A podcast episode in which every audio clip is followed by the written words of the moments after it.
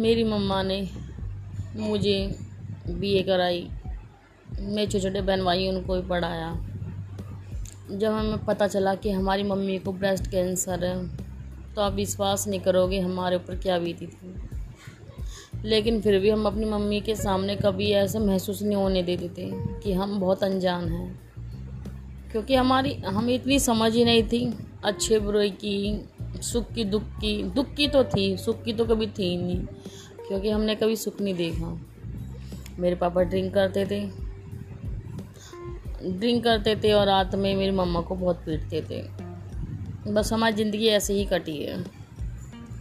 मैं पढ़ने में थोड़ी ठीक थी तो मेरे बड़े पापा जी आए और मुझे अपने साथ ले गए। मम्मी ने बोला, जिया जी आप इन्हें ले, इसे ले जाओ।